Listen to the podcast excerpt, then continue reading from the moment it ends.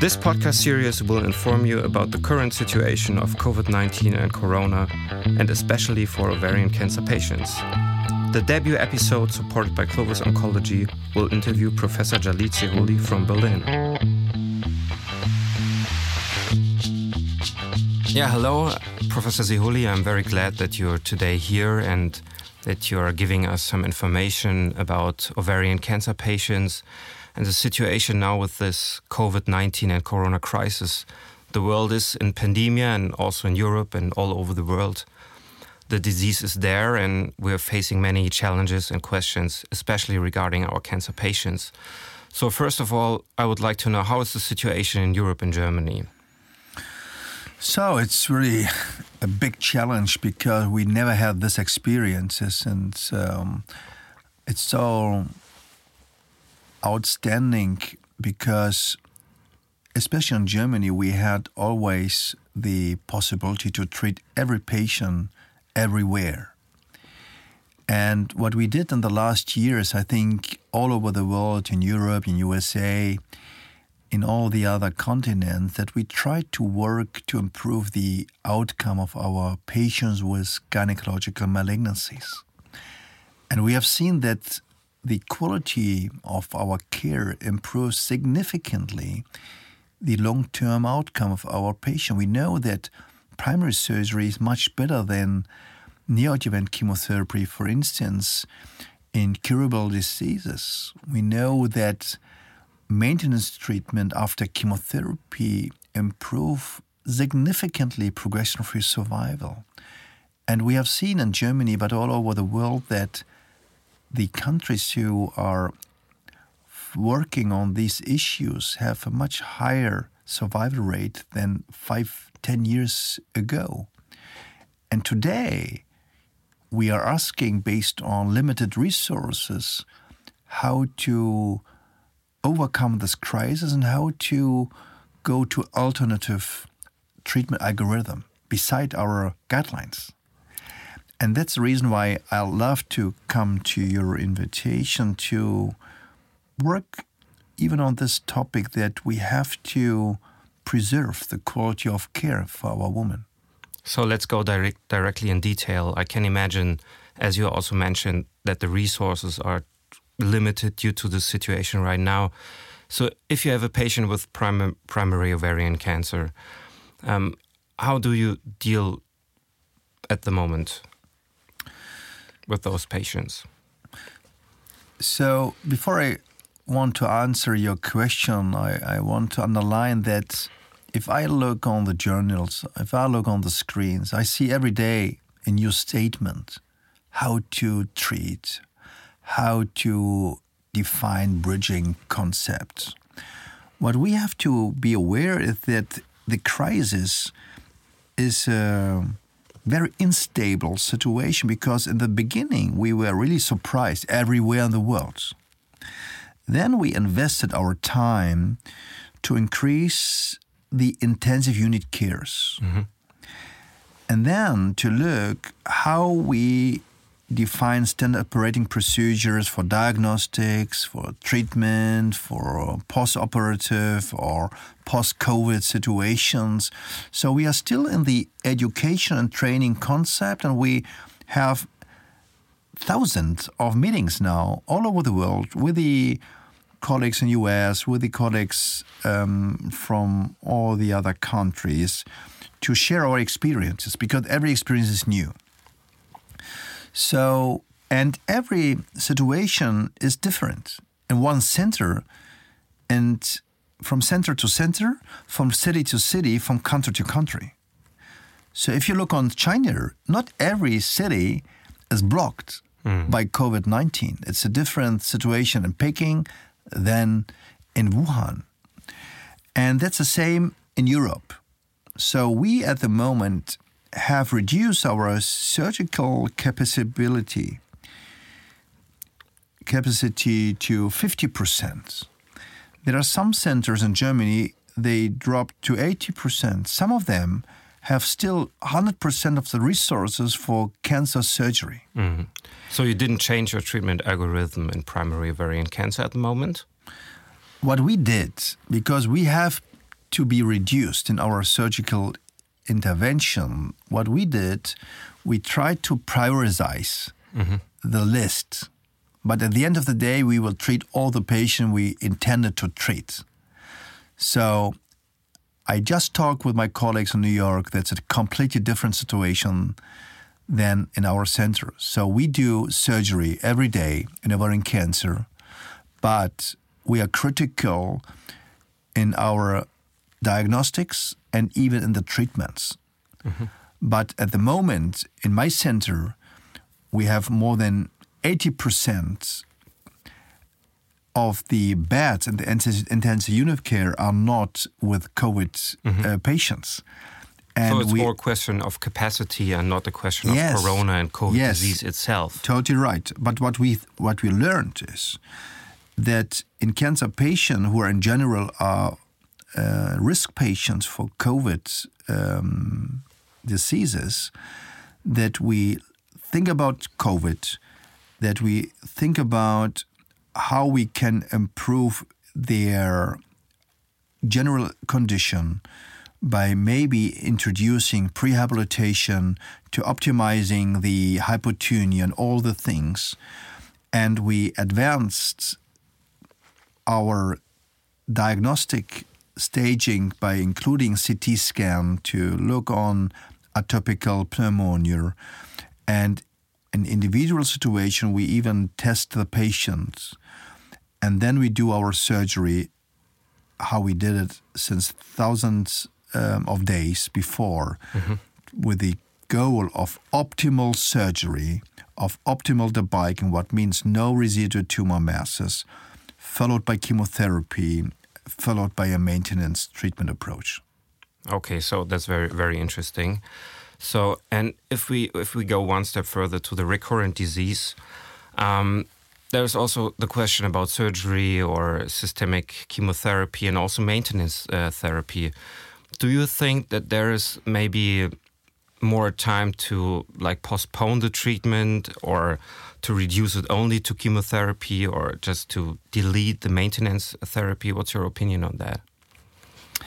So the question of what treatment at what time is not a new question. It's always answered based on many retrospective data that at all there's always a time window of at least 42 days in every gynec cancer beside maybe trophoblastic disease and all the other um, rare diseases where you have a high proliferation. But in ovarian cancer, but even the same in cervical endometrial cancer, you can always wait four to six weeks. We don't talk about patients with palliative symptoms, bowel obstruction, all the things where you have to do immediately treatments. But the classical case can wait for four to six weeks. So, and that's even the reason we know if we talk about chemotherapy, if you start the treatments in the primary situation after a period of eight weeks, maybe, mm-hmm. you will see some negative impact on survival. But within six to eight weeks, it's not possible to show any negative impact. If you want to start uh, maintenance treatment, it's the same. In the trials, we know from the PARP inhibition, there was always a window up to eight weeks, sometimes 10 to 12 weeks. If you have no tumor progression, then there was no negative impact from the schedule. So, what we like to do to look to give patient even always time for recovering before they start a new toxic medical intervention. And we are not believing, and that's even not our philosophy, to stop any chemotherapy or maintenance treatment based on fear on uh, COVID nineteen. So you didn't change the chemotherapy regimens in the recurrence situation? What we looked is that in many cases we are looking what is the best schedule. So, for instance, in some cases in fragile women, we know is weekly schedule mm. not bad mm-hmm. and even decrease toxicity.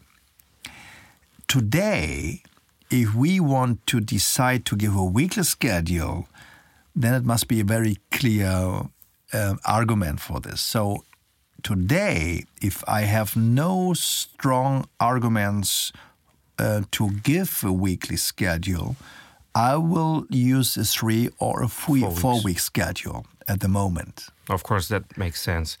So you also try to reduce the, the meetings with the patient and, and the direct contact to a minimum level.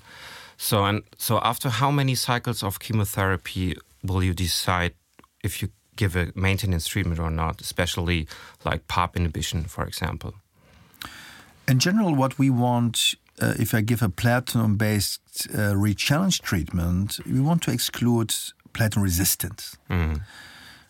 And if you see primary platinum resistance, and generally it's a very aggressive behavior, and then you will see it in the tumor marker immediately. So I personally always prefer tumor marker CA125 if the level was increased before I started the treatment. And I do clinical examination, but I don't need a CT scan after three cycles or six cycles.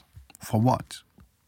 So in general, I think, especially at the moment, that biomarkers is one of the best um, instruments for treatment monitoring. And Which doesn't mean that the patient has to come to the hospital or to right. the ambulance. You're totally right. And because even the clinical examination uh, to look on vaginal or abdominal relapse in the first two or three months after I did surgery, for instance, it's very unlikely. So why I have to do this? Even today, if a patient come to me, I'm not always uh, touching her pelvic and extra pelvic organs. Of course. So um, that's also a very interesting point. If you if we go to maintenance uh, therapy again, so sometimes there are regular blood controls necessary to control some levels, for example, of hemoglobin or also liver enzymes. So, what do you think?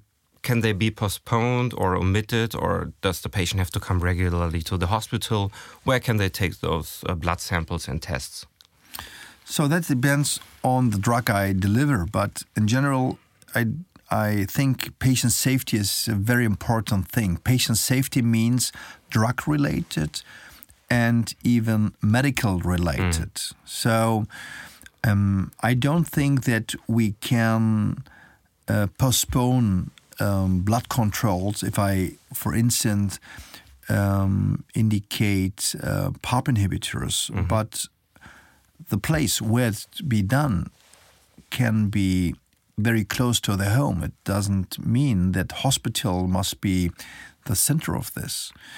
And it's different if I started in the first months with a new treatment, or it's a treatment after two or three years, or we know in the PARP inhibition era we have now patient with six years. Mm. So, and then I can postpone, I can be much more open uh, to see the patient a longer treatment free interval.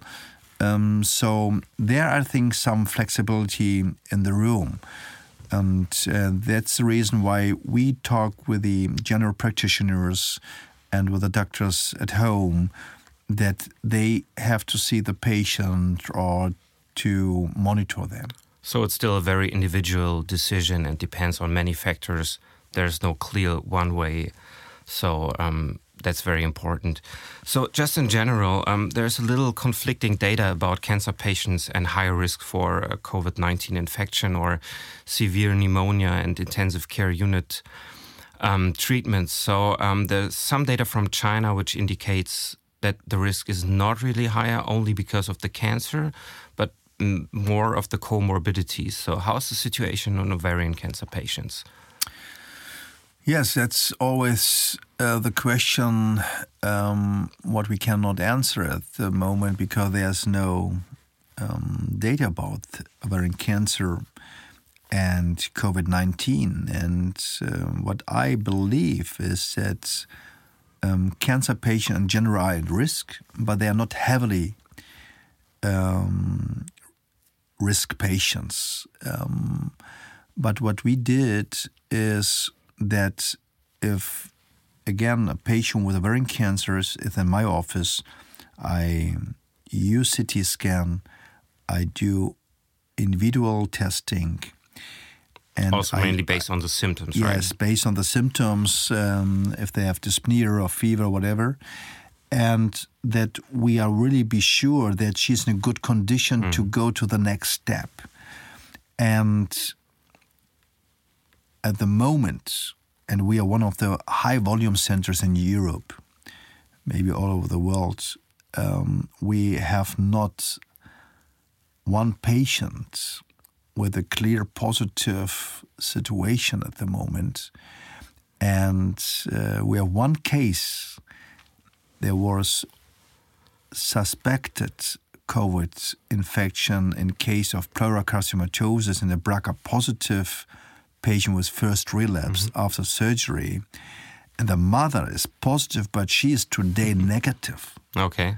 So it's not the answer of all our question, but it make me optimistic that our patients undergoing cancer treatment are not the target of COVID. That's maybe different if I yeah. have patient with leukemia. Mm. But at the moment, I'm, I'm happy that we can continue our treatments. Okay, that's good. So, coming to my last point cancer aftercare. For example, in Germany, we know that there's quite a very close cancer aftercare in the first years, every three months. So, do you also change this algorithm, or what's your recommendation on aftercare in cancer patients, especially still under treatment like maintenance therapy? That's maybe one of the few side effects, what are maybe positive, that we use in COVID 19 pandemia to think about critical topics in our cancer care management.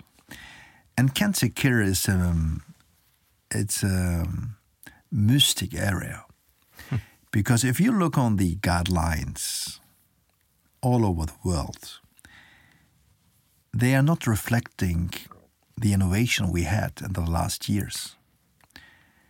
Cancer care means that you look on the patients to look how you can improve their quality of life, much more than to find relapse.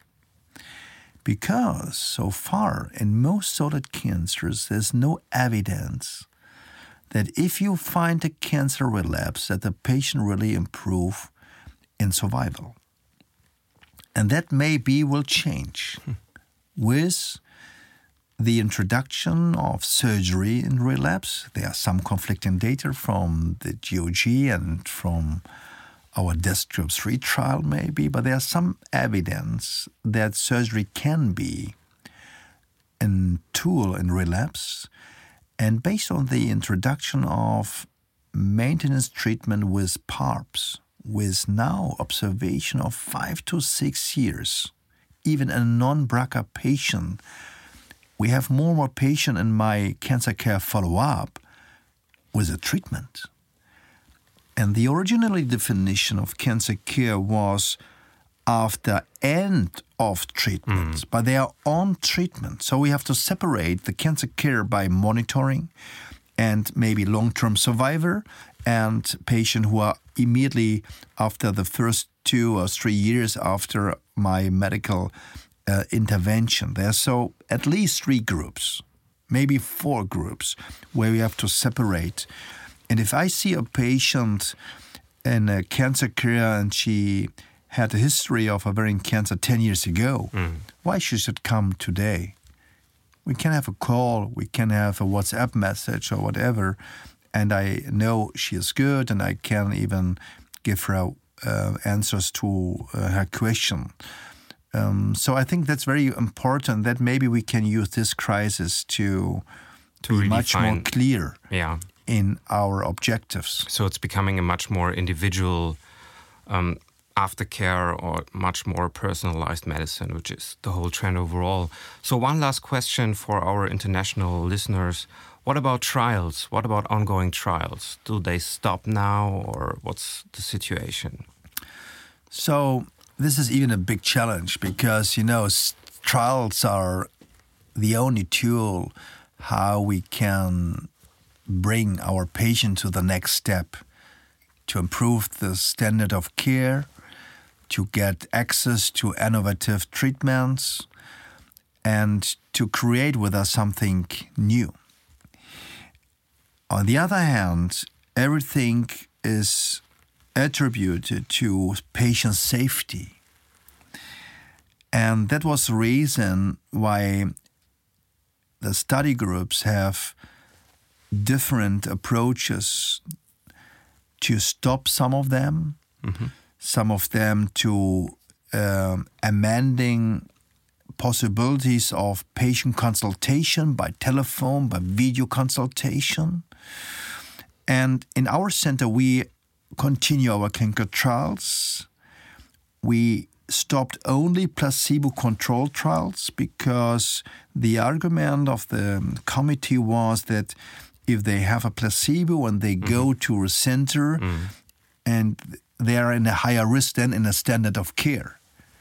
And that was the reason. So we just started a survey by ENGOT, and we hope it will be globally to fix this current experience in the clinical trials uh, unit and even to think maybe later after the COVID crisis what circumstances, what environment we need to preserve mm. innovative treatment for our patients. That's, I think, a very crucial thing, and that's um, what we like um, to share with you. So, what do you think? When can we get those data from the survey, for example? When can we get resistant data about the situation for ovarian cancer patients or gynecological malignancies overall? So we hope that we have in the next uh, weeks the first interim analysis, and we will be happy to share this to the community. Thank you very much, Professor Sehouli, for this interesting talk. Thank you. More information on cancer myths and facts can be found in the podcast show notes. With special thanks to Clovis Oncology for supporting this podcast episode.